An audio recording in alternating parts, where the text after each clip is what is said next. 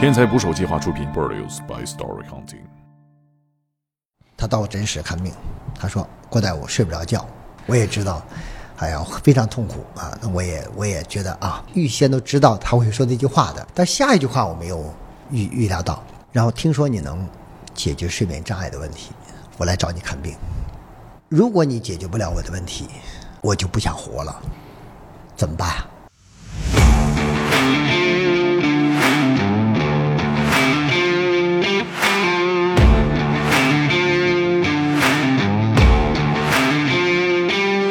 真的会死人。给你做检查那个诊室，啊啊啊那个那个地方都曾经发生过死的病人。尿频、阳痿、猝死、心梗，大胆，你是认真的看那个宣传册？我认真看了好多遍他梦游非常的完整，他是睡着睡着，然后会起来，然后开始化妆，啊不知道！他不是这大半夜，这也太吓人了非常吧？吓人。然后梳呢头吗？出去溜圈儿，梦游的形式啊，多种多样，在结婚的第一天晚上，新娘梦游把新郎给剁碎了。有这种情况是另外一个啊，还真有啊那！有这这这是另外一个，做梦的内容有没有研究过？当然研究啊，解梦这个事儿到底，梦怎么来的？我有的时候经常试图想感受这个过程， 你也想着试图控制挺做梦？嗯挺挺复杂的啊。两口子进来，我说谁看病 啊？我们俩都看病，挂的号是谁的号？下一个号就是我的号。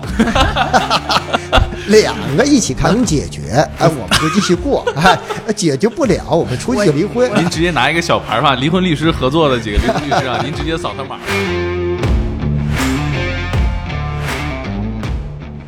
请点击订阅我的播客，拜托了。打捞最带劲的职业故事，这里是天才职业，我是猛哥。今天来聊天的还有许久没有露面的天才职业的兼职场记戴戴。 Hello，大家好，好久不见。今天的嘉宾是一个救我命的男人啊！曾经呢，我是一个罹患睡眠呼吸暂停症的人。有一次呢，开车就睡着了，差点过去，就认识了今天的嘉宾，中国最权威的睡眠科医生郭希恒郭大夫。各位听众，大家好。郭大夫，您研究这个睡眠的问题研究多少年了？呃，现在应该是三十八九年吧，比我大，那跟戴戴的年龄差不多呀、 比我大多了。 三十八九年。那这个具体的患者的数字就没法统计了啊。嗯，我们经历就是每天听病人讲故事，嗯嗯啊，他跟你讲不同样的故事啊，每天都会讲，都是让你觉得从来没听说过的新的故事。呃，我印象最深刻的是有一个病人睡不好觉，他就很痛苦，然后终于找到我以后，我说你睡不好觉多长时间了？经常我期待的答复是这样答复的：有十几年了，有半个多月了，有几十年了。他不是，他说我两千年的三月五 号怎么会开记得始睡不着觉的这。么精准？ 啊，我说你是不是要把上午、下午也得说出来？我说你怎么会做的这么精确呢？所以就说明睡不着觉的人呢，他对自己的这个睡眠的问题的记忆深刻，或者是对睡眠的经历，嗯，对他的影响有多么的大。他从开始到现在有多少天、几千天、几百天难说。我为什么我说你为什么会这样？因为他那天离了婚啊，从离了婚以后就睡不好觉了。那这些故事其实反映出来就是一种疾病的特点。这个睡眠呐、这个情绪对睡眠影响是非常大的。睡不好，心情会不好。你理解睡不好最严重能到什么程度？戴戴。睡不好最严重到什么程度？我觉得心情不好挺严重的。当然，睡不好肯定心情不好，谁心情不好也睡不好，它俩之间是这样的关系啊。其实我们睡眠的时候，大脑有更复杂的工作，确保我们清醒状态下能够有更好的表现。睡眠的时候，大脑不就不工作？ 他不是他休息吗？ 所以说，对，这是你的误解了啊！我觉得一般的人会认为睡觉嘛就是休息了，其实不是。啊我我带带，我头一次见到他，但是这个接触只是一个短期记忆，也可能明天我就忘记了，但是也许明天我就记住了。你知道这个记忆的形成跟睡眠关系非常大的。睡眠的这个功能啊，我不说了吗？ 我们的节目可能四个小时、八个小时我们都说不完。 我最直观的感受就是睡不好真的会死人，因为我记得我去医院看病的时候，有一个科普的小传单上面写的就是打呼噜能导致什么结果，简单的就是烧心、睡不好、尿频，再往下严重一点，阳痿、猝死、心梗。看完之后给我吓坏 了，看来你是认真的看那个宣传册，我认真看了好多遍了不。应该第一个导致的是离婚吗？我觉得没到那个程度啊，但是我觉得我再下一步婚姻就会遇到问题 了，哎呦，到我那儿看病的闹离婚的多了是吧很？多，看病一进来俩人，这两口子进来，嗯我 说谁看病啊、 他我们俩都看病，挂的号是谁的号啊？下一个号就是我 的号。两个一起看病，哎，我说，那我说，呃，现在有一个一个来吧，嗯 你先出去吧，那就那哎，两口子在一起，因为我看睡眠问题啊经常是一定希望家人陪伴，啊，因为他睡着以后，他什么情况也不知道了。他妻子在旁边，或他丈夫在旁边，能描述很多他自己不知道 的事情。所以有的病人来看嘛，我说一个人来的啊，两个人来的啊，两个人请那个人进来。 这太吓人了，这我这就是看个打呼噜说你家属来了 吗？ 不是你们这种打呼噜人最讨厌的在什么地方？就是你把别人吵得睡不着觉，然后啊，自是己非是常的是是，好对，你说的太对了，是就是我看病说两个人来看病，一个人是看打呼噜，一个是看失眠，睡不着。也睡不着了，然后。这两个人就发生矛盾，甚至在我的诊室呢就开始吵架啊是吗甚至就是就有的甚至要闹离婚，说郭大夫，你看能不能解决他打呼的问题？能解决，哎，我们就继续过； 哎，解决不了，我们出去就离婚。我我我觉得应该给离婚律师那 一期，把离婚律师安排在郭大夫的诊室 里到。时候您直接拿一个小牌儿吧，离婚律师合作的几个离婚律师 啊，您直接扫他码吧。我说不至于，我说我我我说我保证给他解决，不一定要这样的一个程度。但是这里面他两个人啊，相互都不满意。这个男的呢，男的有打啥呼噜不满意的呀？他说我睡觉一睡着了，他就推我呀，不让我睡觉啊。啊 啊，啊他说也也我也这也工作是这么忙，白天那么困，然后晚间睡会儿觉，他一会儿就推我，一会儿推我对呀、哎我特别能理解，我我睡着我也控制不了啊。但是他爱人又说了，更冤枉。他啊爱人对说，呀、是啊，郭大夫，我看他睡觉的时候，他上不来气儿的时候，你说我该怎么 办？你说我推他还是哎不推他？他万一死了怎么办？ 跟我媳妇儿说的话一 样。所以说，我说，哎我说啊，那你真该推他。嗯家那个那个病人说他推的我睡不着觉啊，我说你睡着了就是危险了，啊，确实存在的危险，所以这两个人就是来看病啊，就就经常出现这个矛哎，盾。您接触过这种睡眠当中猝死的这种事情吗？当然有了，在我们的睡眠中心，就是给你做检查那个诊室，啊啊啊那个那个地方，都曾经发生过死的病人啊，啊。他是睡着睡着打呼噜，对啊，他他因为他每天都打呼噜啊，哪天对每天都是发生呼吸暂停，家里人实在是受不了了，他就来了。找我以后，我一检查发现他确实是一个典型的睡眠呼吸暂停暂停的病人，而且是比较严重的。啊，呃，给我的感觉，我说我得马上安排你做检查。啊他说我们今天就来看一看，咨询咨询啊，哪天查我们还没没想好。我说你什么叫没想好？你 今天晚上就应该查了。你每天晚上都会有风险了，而且我觉得感觉这个病人会比较严重。这个病人呢自己还犹豫，后来家长家属说，那你还是今天就给你就给你做检查吧。他就在我们医院就做检查了，晚上就来睡觉。哎，这一晚上睡觉的时候，我们实际上有一种预案，就是这个病人有可能是非常严重。嗯，我们观察到足够的一些信息量，抓到他比较典型的一些数据以后，其实我们就不想再监测了。到了后半夜，病人往往会有更加严重的呼吸暂停，那我们就不想让他经历更危险的时候。前半夜让他睡觉，后半夜两点，那么我们就开始干预。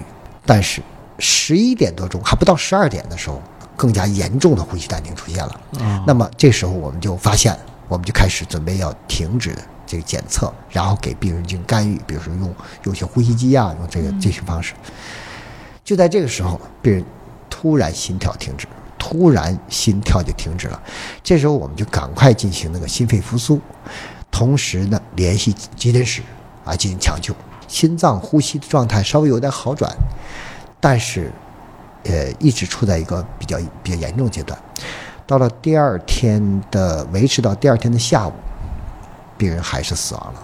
我们说这个问题还是非常严重的，但也有那种病人，就是在我这儿来看病，我们发现他是这样的病人，建议他来做检查的时候，有些病人说啊，我郭大夫，我我今天看完病，我马上出差，那检查我就出差回来以后再查吧，啊，你给我安排的时间再晚一点，啊，这不是我当时说的话， 是我吗？难道？然后，那就么没有机会回来我了们就按他选择的时间来进行安排。有的病人也有出问题的 啊啊，，这样出差过程当中，对对对，太可惜了。对，睡眠障碍其实是一大类疾病，有九十多种 疾病，啊，有这么多，不是光打呼噜一 种以为都是因为打呼噜失眠两件事儿。啊不。那个夫妻最后怎么样了？日子过下去了吗？那个夫妻呢，丈夫呢肯定是个嗯睡眠呼吸暂停的病人。他妻子说：“他怎么睡得那么好啊？头还没枕到枕头时的一瞬间，他已经睡着了。 这不也是我吗而这时候推也推不醒。”我说：“他不叫睡得好，啊？那他躺下就睡着，我怎么躺下俩小时也睡不着啊？我听到呼噜声，我一方面害怕，一方面睡不着。这种状态不叫睡得好，嗯，叫嗜睡。是昏嗜迷睡了吗是一嗜种睡病是啊，昏迷了吗？昏迷不是就是嗜睡，哎，因为嗯就是嗜睡。那么这种嗜睡呢，在夜间的时候呢，入睡潜伏期很短，嗯就从想睡觉到睡着觉，这时间时间很短。沾枕头就着。哎，沾枕就着啊，哦对会白天你会觉得他很难向别人保持清醒，比如开车的时候，嗯，我最严重的时候啊，嗯就是我参加婚礼，嗯，我敬酒的时候睡着了， 我酒杯端在嘴边，我说要说话，啊我就没有意识了，我就听见新娘子说。又睡着了吧？ 然后我闭着眼睛说醒了， 就就这么严重。。对对对，呃，她的那个丈夫呢，咽腔的结构也有问题，他两侧的扁桃体特别大。那么这个病人，我们给他做了一个那个微创的一种手术，多余的组织把它消融掉，气道阻力下降以后，呼吸就平稳了，呼吸暂停的情况就明显减少了。白天呢，精神状态也好了。那他妻子怎么办？自从跟他结婚以后啊，就就这个这睡眠就越来越差。我们把他的爱人的问题解决以后，他睡眠就非常好了。哎，所以说有的人相互不理解啊，就到真实两个两口子还吵 吵架的。我说你们两个口子吵架的这个这个源头是源于是一种爱，才出现这个结果的 郭大夫哎劝架也很专是业，这样的，他不是说是呃嫌弃对方，实嗯际担心对方健康出现问题。郭大夫现在也做抖音嘛，有一个问题的点赞是最高的，就跟这个案例忽然我觉得有一些关系啊。嗯您有印象是哪个问题吗？啊大概其也知道了， 就是那个问题是啪啪啪是否有助于睡眠？然后呢，你说这两口子好几年睡不好觉是吧？就没有夫妻生活，所以肯定夫妻关系也受影响是吧？其实这个问题啊是一个非常严重的问题。我讲一个案例，我有个病人呢、找我来看病，他要把门关上，我说关门干嘛呀？开着门就行 了。他说密网，哎，他旁边还有人站在旁边要看，不好意思说哎，不好意思说。我说，呃，那我说那你就说吧，你就跟我说吧。他说，其实我呢打呼噜这个事儿啊，其实我也好，我爱人也好，其实都不在乎，无所谓啊。我爱我爱人说，我听我打呼噜还能睡得着呢。哎呵但是我现在性功能已经很差了，啊，找了很多的医生看过，走错科室了对。呀、我也觉得应该去找这个男男性。哎，找了很多科的医生啊，特别特别是泌尿外科嘛，啊，对呀、也用了很多办法都没有效果。偶尔偶然一次看了一次郭大夫你写的一个科普文章啊就强调着这个，我就今天来找您看病，就说这个事儿了。我那我说啊，我说你这个这个性功能障碍到什么样的程度呢？他说他是经常要出差的，我说啊，经常出差的。反正我在家机会也不多啊，但是在一年当中，跟妻子在一起，几几乎就没法完成这个这个性生活。啊他是这样，那是很很严重了。嗯是我的，嗯。对不起。喂，你好。哎，我知道。哎，你好。 Hello，听众朋友们，关于睡觉，你们有什么特别的故事吗？失眠的时候都是怎么熬过去的？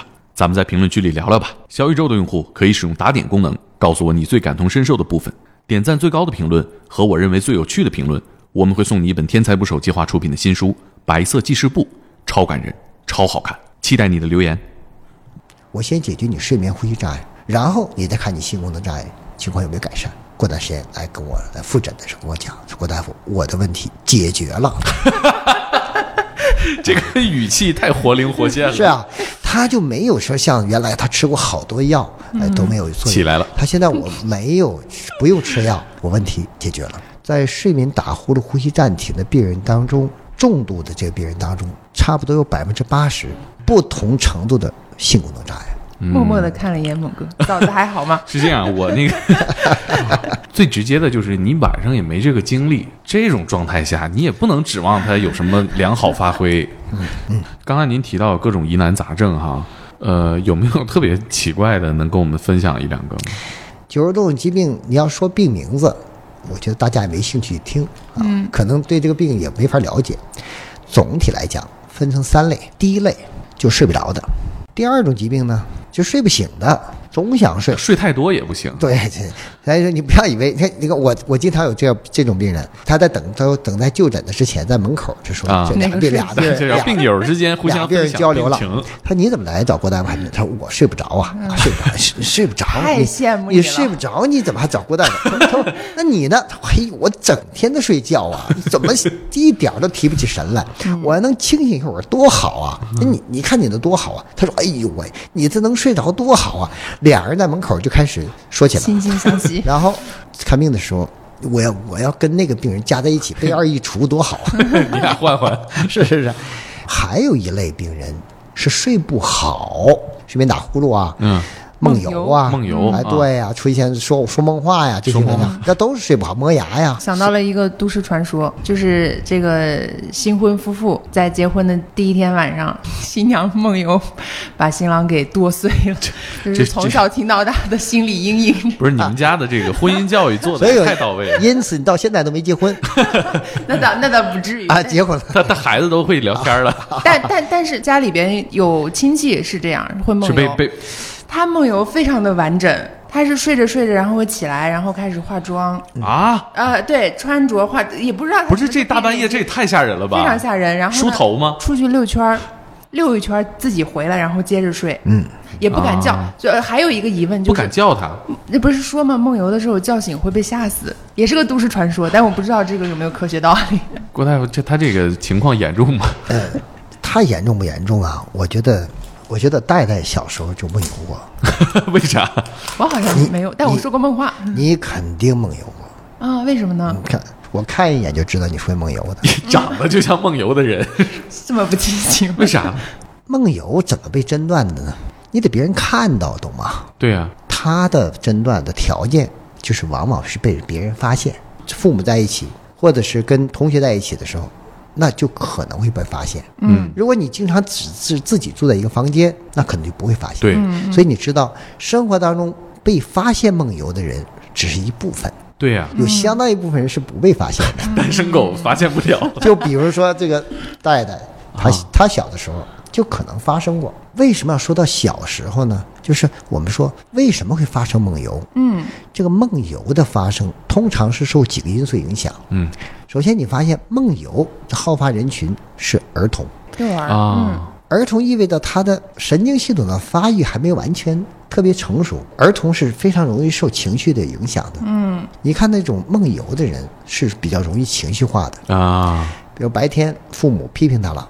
晚上扇父母两 巴掌，嗨，或者是白天老师呃表扬他了，他情绪出现比较大的波动的时候，这个梦游条件往往跟这个有关系。但是这种睡眠当中发生梦游这种行为，通常情况下，梦游的人的健康不会有什么影响，哦，没什么而问题且他梦游的行为呢，都是比较简单的啊。除了吓人以你外，看他，没没毛病。你看他说的化妆，那是还是比较复杂的动作 这啊，太那复杂很多我我想知道是真的能做到吗？就是啥，哎闭着眼睛对看不见呃，也可能因为这个行为啊，是他经常做的。啊，习惯性动嗯这作。个动作对他来说并不复杂、啊，可能画的并不是那么精准，嗯但是但是呢是呢可以画。啊不是，但是我跟你说吓人了，如果我半夜起来梦游化妆，这个事儿就很吓 人了。 太吓人了！对，你说平时都不化妆，你对呀、这也太吓嗯 人了。那我觉得那是故意的。梳头，所以首先他的行为是比较简单的，像你嗯说，哎，梦游的时候是是是这个叫新婚之夜就嗯把新郎给杀害了，这有点复杂。这个复杂。 这太复杂哎，这个这个我们一会儿还说啊，有这种情况，我是另外一个问题嗯啊，还真有啊那。有这这这是另外一个问题，这是跟这个，呃，如果按病来说，那是两个病，啊，哦啊这，看起来都是像梦游，但是呃，肯定大家把这个问题都归结为梦就游甩了锅给嗯梦游。哎，对，如果是准确的概念叫睡行症，睡着了行走的病人对，啊它不叫梦游啊。当然，咱们说的俗了一点儿，就是大家都容易知嗯道我们说什么，就我们就拿梦游来来来这个来讲吧。嗯，其实这个行为一般都是比较简单的、无害的，有的人到冰箱里拿点东西，嗯啊，有人去梳梳头，嗯，啊， 或者是你说的化化妆也可以哈、或者是到房嗯 太间，恐怖了。说到房间走一圈儿，然后回到床上再继续睡觉。嗯啊，其实这个行为都是比较简单的，也不会对别人产生伤害。嗯，有的时候有危险的，比如他把窗子当门了哦，啊，那窗它开的，那你可能从窗户出去了。嗯，那就危险了。但是梦游，你会发现，梦游一般发生是发生在你比较熟悉的场合，比如说你的家里面，闭眼睛也能走闭眼也能走。对，这种潜意识呢，就使得你不会发生一些错误。嗯，所以这相对来说安全的。嗯，那么在梦游过程当中，可不可以把他叫醒呢？会被吓死吗？ 这魂儿回不来了吗？不是传 说，其实我想问你，你睡觉的时候，你家人把你叫醒，你什么感觉？烦，急眼了，对，嗯生气。那不过就是醒了嘛，嗯，会把你吓死吗？呃那不会，和梦游的时候，出发生梦游行为的时候被叫醒，结果是一样的。啊，没事儿，对，啊？他会觉得莫名其妙，哎，我应该在床上，我怎么到客厅？是你把我弄到客厅来的吗 我应该是在啊车里，还不怎应么该样在车 底，啊，就这样，他可能会这样去想，但他不会是受到惊吓的。所以说，人们说的那种，哎呀，这个梦游的时候被会被会被吓死，这都是谣传。成年人梦游的人，你追溯他过去的病史，往往在儿童期是有梦游的啊，我那个上周啊，啊。晚上就是梦游了。 我不知道这算不算啊，我不知道， 这我睡得也太不好 了，这。我媳妇第二天早上给我讲的，我一点儿记不住了。就是我晚上忽然把手拿起来扣在耳朵上， 打我电话喂喂，你好，喂。 然后那对面也没声音嘛，然后我说谁呀、 我媳妇这时候就醒了，就惊呆了，也不敢叫我。然后我说挂了，然后我就挂了，挂了。然后她还问我问题，啊，我是谁呀、你是谁呀、你爱不爱我呀？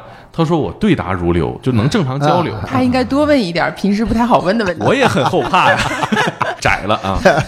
第二天早上醒来给我讲，我一点儿都不记得。哎，我觉得你说了个非常好的问题。梦游的形式啊，多种多样的。有时候你从床上坐起来，这本身就是非常简单的梦游行为。啊还有一些行为上的动作，你比如说我，我似乎在接电话，这本身就是梦游的行为。啊但是这种行为呢，我刚才说了，受了很多因素影响，要么就是你过去小的时候经常发生啊，我或者是小时候有一次，我奶奶说就是，嗯，早上六点闹钟醒了，然后我摆出做广播体操姿势坐起 来，就双手伸平，就是僵尸。这不是广播体操的 姿势，然后，然后，然后给我叫醒了， 啊站队嘛，大臂向前看啊，齐嘛对。 对对对，不是看电影看多了吗？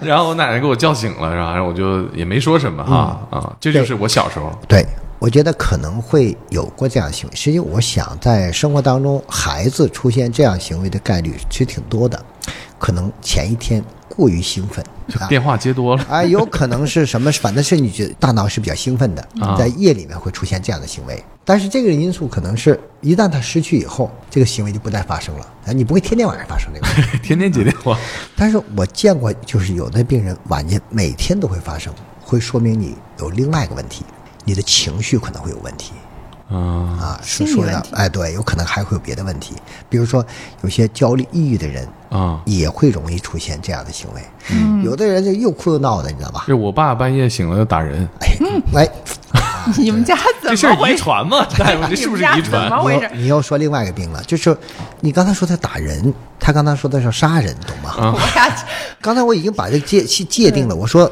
梦游通常是无害的、简单的，那我一定还有一部分就是有可能有害害的，的啊或者是复杂的。你就刚才把这个复杂的问题 拎出来了，那打人这种需要有什么特别的防范吗？打打人是更应该来找我看病了。绑起来， 他经常会有非常鲜明的梦境的内容，比如说他睡着以后，他去发现有个人伤害他，嗯，他要防范，对，你打了我一拳，我挡一下可以吧？嗯，甚至我要攻击你一下是为了我防御，那动作就出来了。他甚至是会遇到一个特别自己仇恨的人，那甚至我就想要把你打了，那就对攻击行为也出来了。嗯，而且在打的过程当中，打人有那么静悄悄打人吗？喊连打带骂呀，对对是， 什么 喊的，他们比较文明啊。 我爸没那么文明，确实连打带骂。所以说，你看你， 我都跟你说得出来，就你说你你爸的行为，就你啊，一定是按照我规律走的，会骂人。我就遇到个病人，这个病人呢是一个老的知识分子，特别高级的知识分子啊。这这两口子一起来看病，男的看病，这女的陪他来，嗯然后跟我说这个有有睡眠的问题，说说说，我就问他了，我说他睡觉时候骂人吗？他老伴儿就呃犹豫了一下，然后还得回答我，他说他是一个知识分子，一这一生当中没说过一个脏字儿，哎，从来不会跟别人急，特别温和，可是他睡着的时候骂的比谁都厉害，我感觉他现在根本就不是他了。就人格分裂嗯骂的特别难听在我当然了，就在我没提这个问题之前，他是不说的。知道吗啊，我所以我说，啊，他在晚上睡觉说梦话吗？说什么话呀？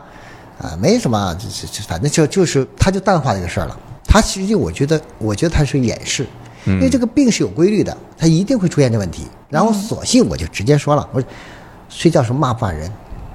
他就哎呦，我那我就不能隐瞒了啊，就说我们都不好意思。他说我跟他一辈子，我都没听过他说过一个脏字儿。这都憋着晚上说的。你说他他现在就出现这个问题了，这种疾病还有很多的危害了，成年人出现问题了，特别是像你父亲出现问题了，我觉得肯定要找国大夫看病，真的不会随着时间的推移会减轻，会越来越明显， 就是我总结规律会随着他工作的这个压力来，哎对，来伴随着出跟现情绪有关系，啊，应该来看病了。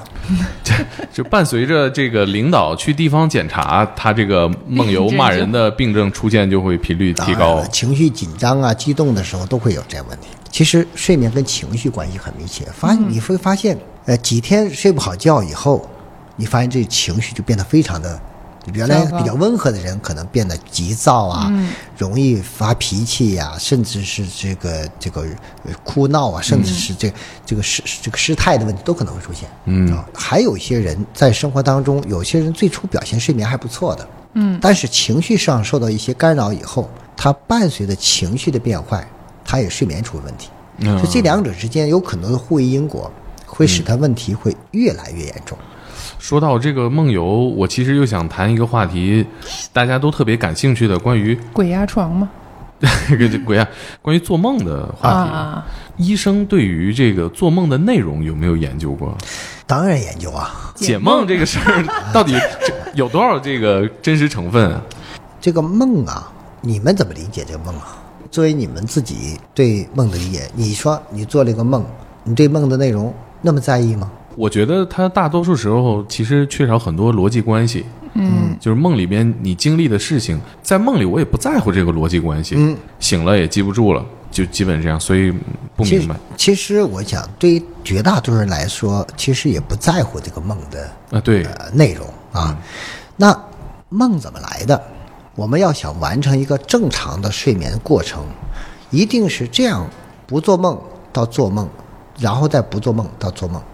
我们把不做梦到做梦这一个周期，我们叫做一个睡眠周期。正常的成年人睡一夜的觉的话，要经过四到五个睡眠周期。那就是说，在你睡眠的过程当中，不管你感觉没感觉，昨天晚上做梦，正常人的睡眠一定会经历四到五次的梦，嗯啊，但是你不记得梦啊。哦其实我说最好的睡眠呢，就是你感觉不到太多的梦啊。比啊如说我对比如说我的睡眠，您睡眠怎么样？我睡眠当然好 了，我睡眠当然好了。嗯 我整天在跟别人讲睡眠的问题，其实对你自己的睡眠，你到底有多大的能力去把控自己的睡眠，我认为还是很有限的。您是不是以前演示过当场睡着？那对，是我在那个快教教我怎么能曾做到？曾 经曾经讲过，就是当时做过这样的实验嘛，就是啊到底能不能马上就睡着，能不能静下心来就睡睡着觉。这是有技巧的，可以训练当场睡着。呃，其实对我们医生来说呢，我们工作压力是很大的。是啊，你比如说我们在诊室那一坐，你看到我们穿的白衣挺神气的，但你知道进来这个病人到底是什么病啊？你知道吗？嗯，那病人不是说你事先安排的，那是他挂了号就要进来的。嗯，然后进来是干嘛呀？进来就是考大夫了。你说我什么病？怎么解决？而且不是说，那那你稍等一等，我再想想想想一想，没有时间想，下一个病人就进来了。嗯，大脑都是高速运转，然后你要快速的就是要判断它是什么病，然后就快速的提出解决方案来，而且一定要有效。我遇到过一个睡眠障碍的病人，呃，是一个外地来看病的病人，他到我诊室看病，他说：“郭大夫，我睡不着觉。”啊，我说，反正这个话嘛，我经常说啊，我也知道，哎呀，非常痛苦啊。那我也我也觉得啊，我都预想预预先都知道他会说这句话的，嗯。但下一句话我没有预预料到，然后听说你能解决睡眠障碍的问题，我来找你看病。呃，如果你解决不了我的问题，我就不想活了。 我这这把压力给大夫，你这你压力想也想太大了。那，那压力太大了。你这时候怎么去怎么办啊？当然，我说，也首先你的病史时间也很长了，你不能期望说我很多年的病想一天就把它问题解决，这不现实，对吧？你得给医生判断你疾病的时机，你也要给医生治疗你的病的这个过程。这就就是我们面对这样压力，所以你说医生在心里在每天看病的时候起伏也是非常大的。对呀、在医生的群体当中，睡眠障碍的比例也是很高的。啊， 啊，所以医生不是不得病啊，医生他也得病的那您在医院内部岂不是经常给同同事治疗一下？啊，那也有看病的。那么对于我来说呢，其实我认为，要是我想让自己的睡眠要比较好的话，就是你一定要有一个比较比较平和的心态，你能够分得清你的工作和你的生活，给你的睡眠创造一个更有利的条件。我认为这是对大家都有利益的事情。就是说，你白天工作特别紧张，你很多事情都会冲击你，但是一旦你躺在床上的时候，你该怎么办？你有两个选择，一个选择是我躺在床上以后呢，我再回顾白天的事情，这件事儿我做的对不对？嗯那件事儿处理的好不好？我这这个事儿我下次该怎么怎么调整？越这样想越人精这神，样人很优秀啊，对工作有自己睡不的。着了。哎，但是对你的代价就睡不着了，越想越兴奋。 其实你在睡觉前想这件事情是没有什么意义这的，就是我每天 的我。有什么意义啊？我们老板也天天睡前想， 想一半还给我发微信 呢。你说这事儿怎么回事一起？想哎，完了，那你那就睡不好觉。大家都甭所睡以啊。哎我采用的方式就是，我躺在床上睡觉的时候，其实我什么都不想了，我只是平静心来去睡觉，这个过程就非常的快。呃，像我有时候上床睡觉，有时候我我跟我爱人说几句话，啊，怎么着啊？明天有什么什么事儿啊？说问问说几句话，说完话以后，我爱人转过头来想回答我的时候，就发现我已经睡着了。啊他说你经常是问完我你就自己睡着了，根本就都不听我回答。并他不就想知道答案嗯就就是我的速，我的速度就这么快。那么这为什么会做这么快呢？其实没有什么特殊的方法，只是这个时候把一切都放下了。很多人睡不好觉的原因是什么？就是因为他过度的兴奋。嗯你看，我要跟你讲，就是说睡觉的，说到睡睡眠习惯的问题啊，呃，有一个例子，我认为非常生动的一个例子，就是你见过这个，看过非洲的那个动物世界吧？嗯，你看到这个画面最多的，经常看到狮子，也可以经常看到什么鹿啊、牛嗯啊、什么的角马呀、这类东西。你看到狮子镜头最多的，它除了吃就是睡，你发现没有？嗯，是拍苍蝇睡觉。吃 完就梆往一躺就睡觉了。嗯你看到那个角马，很少看到睡觉，嗯，见不 到基角。本都在逃命呢。对，这就是反映出这两个非常重要的问题，就是狮子为什么会那么容易睡觉，是因为狮子本身有安全感，它没有人挑战它，他打不过去它不用担心这个问题，啊。它就很容易睡觉了。角马呢，每天都想到防范。对它如果是它要是稍微打个盹儿，有可能就被别人吃掉了。嗯，它是不断的在处在一个警觉状态，因此就睡不着。人也是一样，如果一个人你说你总是处在亢奋状态，你总是交感神经过度兴奋的话，怎么能睡好觉呢？嗯，所以如果是能够心情平静下来，把床作为一个自己休息的地方，把白天的事事情先放下，你就很容易睡着觉了。所以很多睡不着觉的人呢，他有个最大的一个感受就是躺在床上以后呢，脑子胡思乱想。啊，哎，你们注意不注意啊？这是我经常会跟别人交流的问郭题。大你说夫专门看了我一眼，你就是这样的人， 我看得出你来。长得就卦象，刚才不是说了 吗？一看就睡前不老实。所以我，所以我想，睡好觉的一个很重要的前提，调整心态。一，作为我们睡眠医生，我的工作是什么工作？是做睡眠这样的工作。你知道我的工作条件是多么恶劣吗？对睡眠来说，是我们白天是给你看病，嗯，晚间呢监测嘛，监测呀，监什么叫监测 呀？监测你在那睡觉，我在那瞪眼睛看啊，我是不能睡觉的。嗯，其实我们那个刚才我们讲的睡眠规律，嗯，我们就没规律了。嗯，对这个地方，我想补充一下这个监测这件事儿啊，就是在医院这个朝阳医院要做一个睡眠监测嘛，嗯，那晚上是医生护士在这个办公室里通过监控看你睡觉的，嗯。我问那个护士，直我播说睡我觉嗯换衣服怎么办？他说你换你的 呗。我说那这不是都谁看你换衣服？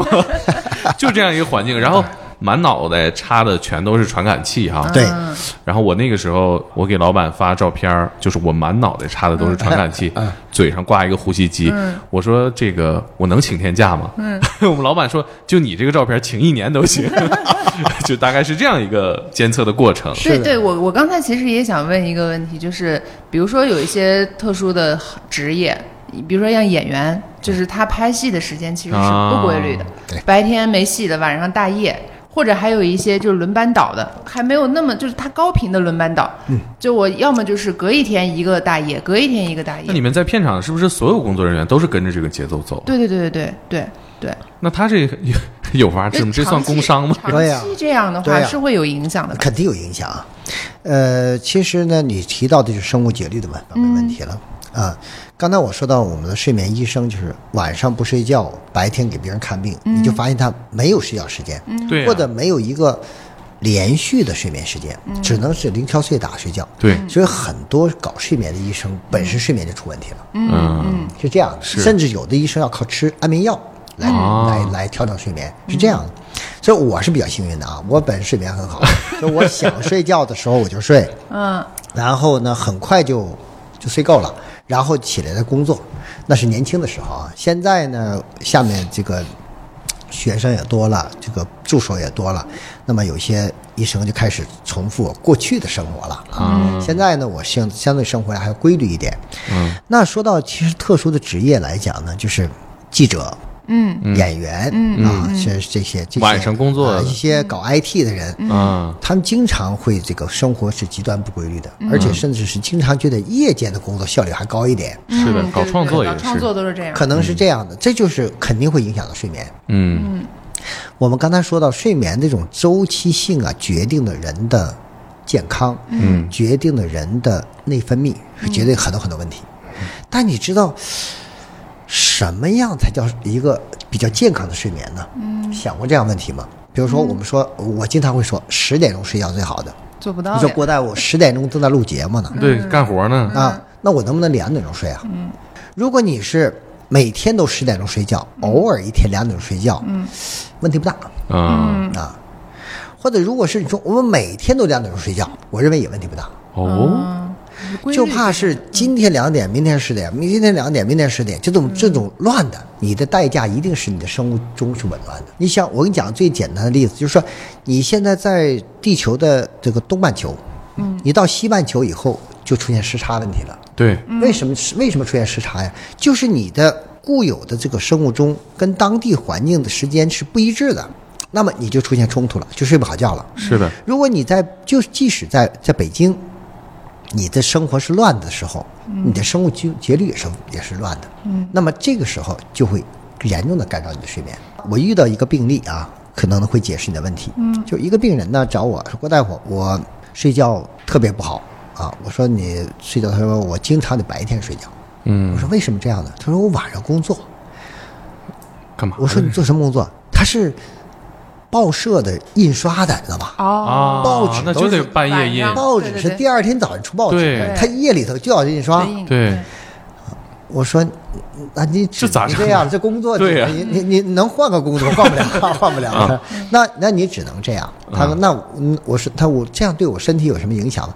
我说，首先这是不可抗拒的一种条件啊，你得你得这是你的职业，但是我觉得你就保持这样的规律，夜里头，比如说他早上起来三点四点他睡觉，那就相当于别人的十点，那么白天你多睡一会儿，就完成了睡眠过程。你要保持这个规律也可以。后来他按照我跟具体的，我告诉他怎么去怎么去做了啊。嗯，他按照我这个做，哎，挺好。我不说我干了三十多年，快四十年了嘛，哎，过了十年了，他又来找我了。十几年， 复发了郭大夫，我睡眠又不行了。啊，我说你怎么睡眠不行？他说我就是晚上工作呀，白天睡觉啊。郭大夫说这咱不聊过了吗？ 这是这不这不聊过了吗？他说现在我我现在晚上可以睡觉了，睡不着。啊啊我退休了，啊！嗨，我退休了，我不上班了，但是我晚上睡不着了。啊对，我啊那必须得是三四点钟才能睡觉，这这不就麻烦了吗？就倒时那怎么差办呗？啊再往往调往上调，这个调的过程是比较复杂的。我就告诉他怎么去做这个啊事儿，有方法那就从呃这个早晨四点钟开始睡觉的时间，逐渐调到呃头一天晚上十点钟睡觉，也经过一个比较长的时间，嗯，最后他把睡眠调整过来了。啊，嗯就是反映这个问题。但是对于你们这些这个演员来说，是或者是这个记者来讲，他的生活是是没不谱稳定的对，今天可能是两点钟睡，明天可能四点钟睡，嗯，后天可能九点钟就就有机会睡觉了，嗯嗯，所以他的生活乱的，这种对睡眠的影响是特别大的，嗯，对你的生物钟的影响是特别大的，而且是这种影响呢，会在你在年轻的时候经常的这种行为，我的经验是，多数这种人到了年龄大以后，都出现睡眠障碍，嗯，最后他变成了什么睡不好觉啊、失眠呐、和其他的一些问题都可能会出现。所以我觉得对于那种生活极端不规律的人，我觉得要自己调整。当然，你说我应对一些特殊情况就不能按时睡，可不可以？也可以呀、啊像我们医生晚上值夜班，那是没有医生不值夜班的。嗯，那值夜班的时候抢救病人哪能睡觉啊？所以我们经常会会经常会整夜不睡觉的。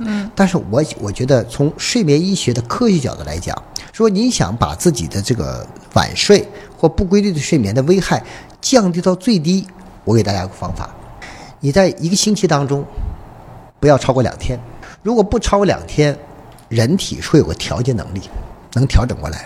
如果你说我三天四天都这样，我觉得就超出了你的调节的这种能力了，那你的睡眠就要付出代价。对于睡眠的调节能力来讲，是越年轻调节能力越强，年龄大了就调节能力越来越差了。嗯，那那我想延伸一个问题啊，就是刚刚说就是睡眠不规律或者睡眠时间不够，那一个正常的人他一天睡觉超过多长时间也算不正常的？像我妈。年轻的时候，一天二十四小时，她能有二十七个小时在睡觉， 就是你妈是狮子是吧？困到不行。对对对，但是年纪大了之后就没有睡眠了，啊他一天睡五六个小时，他就睡不着了。嗯，就也有和一些年轻的演员朋友们总是睡不醒，然后每天感觉都是在睡觉。咱们讲这么长时间睡眠，那听众说，到底什么样睡眠是个健康的睡眠？嗯，你能不能给我一个标准？我对照一下自己到底健康不健康？要说到自己健，说到健康睡眠的这个判断标准呢，一个方面就是像你做的睡眠监测，嗯，那是很复杂的一些，有多多少人能够到我那去做检查呀？嗯，而且我们一般是给病人做检查，你对健康人我不给你查的，医疗资源有限，，对，我们评价睡眠的标准还有一些问卷，嗯，这些问卷呢，好复杂，几十个问题，甚至上百个问题你去回答，嗯，才能够评价你的睡眠。这对于大多数人来说也很难去完成。我告诉大家一个方法，郭氏三个法则郭氏法则哎，三个法则，这三个法则你回答了我三个问题，基本上就把你睡眠是不是健康问题就查清楚了。嗯，第一个问题，睡眠的时机，就是你在什么时间睡觉。第二个问题，睡眠的时长，刚才你提的问题啊，睡眠时长。第三个问题就是醒后的感受，嗯什么时间睡眠是健康的睡眠？晚上十点，这是一个条件。睡眠时长，正常的成年人六到八小时。嗯如果你说我每天晚上睡够十个小时，像你妈妈一样、睡二十多个小时，一定有问题。嗯，一定有问题啊，这有问题。我觉得，那我说的是，作为你正常人来说，嗯我就是超人，我一天就睡一个小时，我白天就没事儿。有没有这样的人？也不能说没有，但是这是嗯不这保证他的这也寿命是吧这也不是个正常人，我认为他不是个常人，是这样的。第三个就是醒后感受，我适应醒后一定是精神饱满啊，情绪极佳，那么记忆力、反应能力各方面都很好，这才是你是一个很好的睡眠。比如说一个人是晚上十点钟睡的觉，也睡了八个小时，醒了以后，像你似的开车又睡觉了，嗯，那肯定不正常的。嗯所以我觉得大家通过这三条就能够查出，就能筛查自己睡眠到底健康不健康，或者是自己不健康睡眠可能发生在什么时候。发生在哪个点上？就是睡眠时间的问题呀、啊还是睡眠时长的问题、啊像你母亲问题，就是在年轻的时候睡了十几个小时、二十个小时，认为她她睡了八个小时以后起来还想还想睡觉，所以我认为她睡眠是有问题的啊，这是这样。那么她现在说我现在只能睡四五个小时了，那就睡眠时间缩短了。多大岁数了？今年六十，啊，六十岁。六十岁的人的睡眠时间应该在六到八小时。嗯，所以说我觉得他从一个极端走向另外一极 端。咱俩一块儿挂号吧。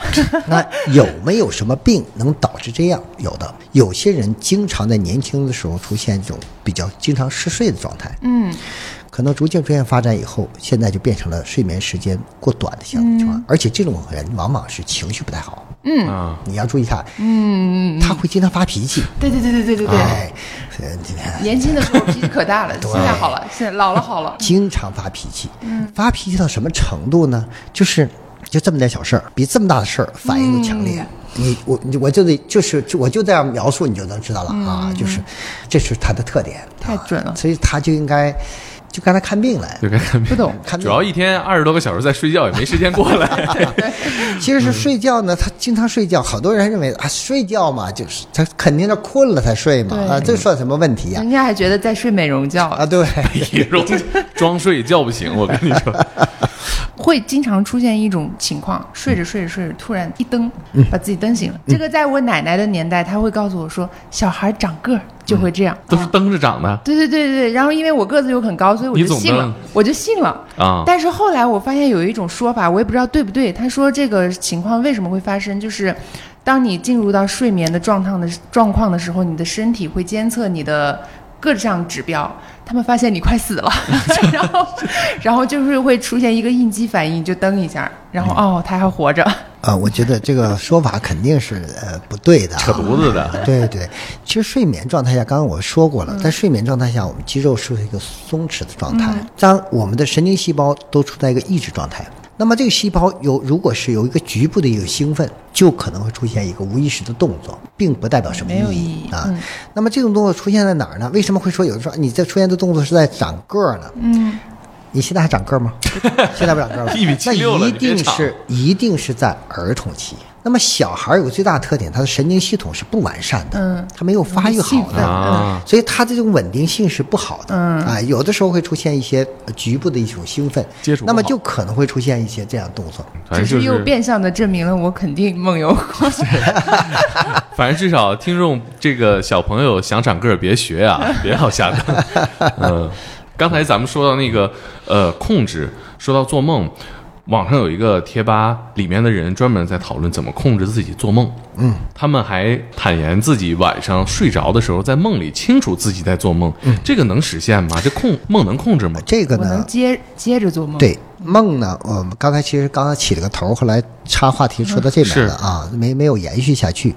其实梦的这个情况，我做睡眠的工作，我一直在在也在感受这个睡眠的过程，呃，到底怎么过程？就在我在醒到进入睡眠的一瞬间的时候，是什么感受？所以我我有的时候经常试图想感受这个过程，对我 也是。你也想着试图控挺制做梦是吧挺挺复杂的嗯啊。那梦是什么？梦是反映着我们的潜意识。这个潜意识内容怎么来的？它包括的几个方面因素。第一个方面因素，大脑当中的一些记忆。这些记忆肯定反映出你过去的经历，你的经历很多的经历就记忆在脑海里，而且形成一种比较长远的记忆。这些记忆呢，可能是一些片段，而且这些片段和片段之间可能缺乏一些逻逻辑关系。调出来以后，有可能 A 片段跟 C 片段结合在一起，蒙太奇了。形成一个可能它俩之间没有什么太逻辑关系的一种跳跃式的一种内容。啊，那么这种内容就反映在你的这个意识当中，形成一种梦境。是这是一个条件。第二条件呢，做梦呢，其实还会受到一些情绪的影响。比如说你白天的时候，呃，比如说你白天跟一个人吵架了，有可能夜里睡觉的时候还跟他跟他吵架， 因为没尽兴。对这种这种意识又延续到这个这个梦境当中，它也会影响你梦的内容。啊，第三个方面呢，就是你的情绪，你的情绪，比如最近，呃，比如失恋了，啊、比较悲伤，你的梦的内容当中，很快乐的内容机会就比较少。类似这样的一个悲伤的重演，或者是另外一种悲伤形式的出现，你做梦的内容和许多因素有关系，跟你过去经历有关系，跟你的文化程度是有关系的。啊，跟你的受教育的过程是有关系的，跟你内心当中的伦理、道德和你的意识都是有关系的啊。一个很善良的人，不会在做梦当中就要想杀人的，总想去偷别人东西的人，他做梦的时候都想怎么去偷啊。我我这样说，你能理解吧？回忆了一下我 的梦，所以说你会发现这个梦的内容无非就是这样的一些内容。那么这个梦内容大家在不在意？我觉得大家没必要在意啊！因为这个内容就可能是完全没有逻辑关系的。可是我现在有点在意我的梦是不是太没文化了， 代表我个人文化修养的不够。我我经常会打这样的比喻，比如说我们现在可以做各种各样的梦嗯，啊，那你说在三国的时候，他们会做什么样的梦？题材受限，他们绝对不会做出来他们用电脑的梦。对，嗯，那就是科幻梦，现在呢，你就可以做出啊、是用电脑或用手机的梦。对，所以说，我就说这个梦的内容其实它是受你的经历的影响的。可能你今天快乐一点，或者做一个快乐的梦，或者是做一个比较悲伤的梦。我觉得大家没必要在意这个这个过程，那做春梦呢？那那也是跟你的这个潜意识有关系啊，跟潜意识有关系。呃，但是如果是说你说我经常总做类似这样的梦哦，那这里面还是有问题的。你要去去在意这个梦的一些细节的时候，你会发现会说出很多题材的一种对，事情。比如说梦到这个掉牙了，是家里要死老人，弯门盗洞找关系，终于联系上了一个山东远房亲戚，说哎确实有个老人近期死 了，哎，他才踏实。其实出现这种现象呢，很多都是随机的啊，就是你做梦这种内容和实际发生的事情之间没有什么必然的联系。如果是说有必然的联系呢，可能有这种情况是有必然的联系，比如说一个老人，他呢最近呢腿摔折了，啊，腿疼啊，整天腿疼。嗯那做梦的时候呢，他同样会感受到腿疼。啊，会腿的不舒服。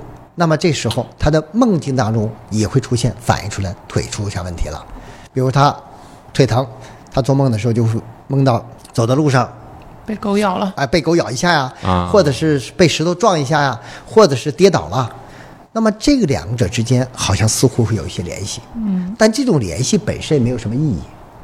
那对于病人看病来说，我都会问：哎，你睡眠怎么样啊？啊，或者怎么样？但是现在我我们还会有问这个问题啊，你会不会做梦？嗯。但是我问再多一点的问题，我只是问你做梦的高兴还是不高兴的。啊，我不会说，哎，你做的什么梦，给我讲一讲。然后你，因为你做这个梦，所以我认为你得了什么病。那我不会这样的，因为这两者之间呢，没有一个必然联系，也不会是我以我给你看病的这个依据，不会因为你的梦的内容作为我的依据。我看网上不是说有那种经常梦到同一个行为是身体哪个地方出问题了，这个呢，其实我在过去做节目的时候，很多记者就设计出这样的一些呃环节，哎，把我把我套进去，让我去试图让您解梦。哎，就比如说有有的人经常心脏病犯啊，就心脏心心绞痛，你醒的时候心绞痛的时候也会疼啊。当然你在睡眠过程当中心绞痛，你同样会疼，你这感受在你睡眠过程当中也会感受到。啊，但是你在你睡眠当中感受到这个疼的时候，在同时你在做梦的时候，你感受到疼的时候，这个疼的感觉就进入到你的梦境了。嗯，但是进入了你梦境是什么场景，那就随机的。啊，就有再可能再创作了。也有可能这个时候就是你梦中有别人用刀扎了你一下，啊哎，你感到疼，过程也感受到了，啊或者是这别人这个打了你一拳，你也感觉疼。嗯那你回头分析啊，我夜里面睡觉，昨天晚上睡觉，我感觉到人家打了我一拳，那这个是说明什么问题？有可能就是因为你在睡眠睡眠过程当中确实发生了疼了心绞痛了，然后出现的疼痛了，嗯，这有个这先可后的能关系。可能是有这个问题。嗯，但是我们诊断心脏病不会根据这个为做诊断的，嗯，我得要查你心电图，看你有没有心肌缺血啊，嗯，因为你有心脏病或心肌疼痛、心那个心绞痛的时候，这个疼痛的感觉会进入到你的梦境，会成为你梦的内容，会提示你有这个风险，但是还有很多人根本就没有心绞痛，也可能会做样这样的梦，嗯，你会把它作为一个心绞痛病人吗？嗯嗯所以这不作为一个诊断依啊据，所以梦的内容不能作为一个诊断依据。嗯，那我这还种是我没有逻不辑太的。对科对学对的经历，嗯但它肯定有科学依据的，但是我没有找着，嗯就是。就是我原来租房子，跟我的室友两个人租了一间一一套房，然后一人一个卧室，就很奇怪。我呢，也就是只有在下午的时候睡在我的那个床上，我就一定会被鬼压床。所谓鬼压床，就是梦魇。我知道啊，非常非常奇怪，就是，呃，晚上睡觉也没事儿，然后呢，其他时间也没事儿，就是如果我在今天下午四点到六点傍晚的时间睡在这个设床闹上，钟哎的是吧？就几点几点对该对该鬼压百床？分百被压。但如果我换，比如他睡在我这床上，这个时间也没事儿；我睡在他的床上也没事儿，就我在那个时间点睡在那个地方，你怎么总对，就是很就是他一定是有什么科学依据，但是我这不鬼知道压，床这个事儿？关键他还很规 律，你哎 呀，你看，嗯，这就更证明你曾经梦游过梦游过的这个天哪， 那一你的你的这个证据不断的给我提供 啊这样，所以我我就我判到断底干了什么？我 我判断的太准确了啊！是，对于鬼压床这样的经历呢，鬼压床是一种这种现象的一种描述啊，它其实它只是了民间的一种说法。嗯，我们睡眠医学上呢，我们叫睡瘫。我看的是瘫说痪的瘫你的呃大脑已经醒了，但哎你的身体还没啊有。对对，仍然跟情绪有关系，而且呢，在我们的听众当中，可能相当一部分人都有发生过。肯定现在留言区里一大堆是吧哎？，为什么会发生这个问题？嗯，你会发现，你发生鬼压床，往往是在白天睡觉的时但候，我对对对，对啊，哎不是会在晚上睡觉的时候对。第二，常常发生在你要睡觉的时候，嗯，哦或者是从睡眠当中快要醒来醒来的时候对对啊对哎，这两头发生，中间不发生就。没交接好。我说对不对？对对对对 哎，对这样对。为什么会这样？就是说，我们刚才说到睡眠的问题呢，我们从清醒到睡眠的状态，我们发生了什么样的变化呢？第一个就是我们肌肉在松弛，我们意识在模糊，进入到睡眠是这过程。这两个是同步的，如果这两个不同步呢，就是说意识没有了，嗯，已经睡着了，但肌肉还可以活动，嗯，这是一种情况，对吧？嗯还有一种情况就是说，我意识还没有睡着，但我肌肉已经放松肌肉已了经睡了，嗯那怎么样？那不就出现你这种行为吗？嗯，要入睡的时候，他身体迅速的进入到一个做梦睡眠的一个肌肉状态，模糊的还有意识的时候，就进入到你的状态了。然后这个时候会什么感觉呢？我脑子清醒，我胳膊动不了，身体一刻都动不了，而且那时候感觉呼吸也没有力量，甚至是如果是没人关注我的话，我可能就死了。憋死了。 嗯，这就是所谓的鬼压床呢，因为他感觉很可怕，就像鬼一样。那后来怎么样？发生什么了？强行醒来，后来什么也没发生嘛，就醒了以后嘛，哦哦哦你也强行醒来，没事儿。死过吗？没有死过，对，发生过危险没有？但是在发生这个这一刻，心里你是恐惧很恐惧的，嗯，但是最后没有什么结果，而且这时间可能是几秒钟，或者是几分钟，但感觉很久很久。哎，对，每一秒都是那么漫长嗯的。这种问题什么情况下发生？非常情绪化的人是容易发生的，嗯我情绪是有多不稳 定？有些特殊疾病会发嗯生，可能几年前发生过一次，然后就没有再发生了。很多人是这样的，有的人会经常发经生常。就在这沙发上，固定的地点、固定的时间发 生，嗯有时有赏的，为什么你知道吗？因为你受到了不良的暗示。这个沙 发，有我发问现题，鬼压床沙发昨天我是四点钟发生的，今天哟快到点儿了，我今天躺下也许还会发生两次发生哦，我再试再又又发生了哦，嗯哎呦坏了，这个点儿和这个沙发有我就问发题生，其他地方我都不发生。是结论沙发上嗯我有有一鬼，我有个病人吧，跟我说我呢是容易发生鬼压床的，我是每年的六月一 号发生。哎儿童太都来精找他确玩了了，。这个家里有小鬼儿，这是你想想，他在一年前就 有这个暗示，就等着六月一号那天发生。六月一号那天必然发生，一块 儿挂，多挂几个。睡眠的故事来讲，我觉得有很多很多的故事啊，所以有很多的故事呢，我自己也想啊，我想有什么样的形式啊，抖音方式或什么方式吧，来来表现。 我们就是一个写故事、发故事的，期待郭大夫把这些故事写下来，然后在“天才捕手计划”这个公众号上，大家可以看到。我还是很期待聊八九个小时啊的。你看睡眠病人多啊多呀、咱这就录音的这几个都是对呀、这这我们仨人在里座边，的在座的都有问题。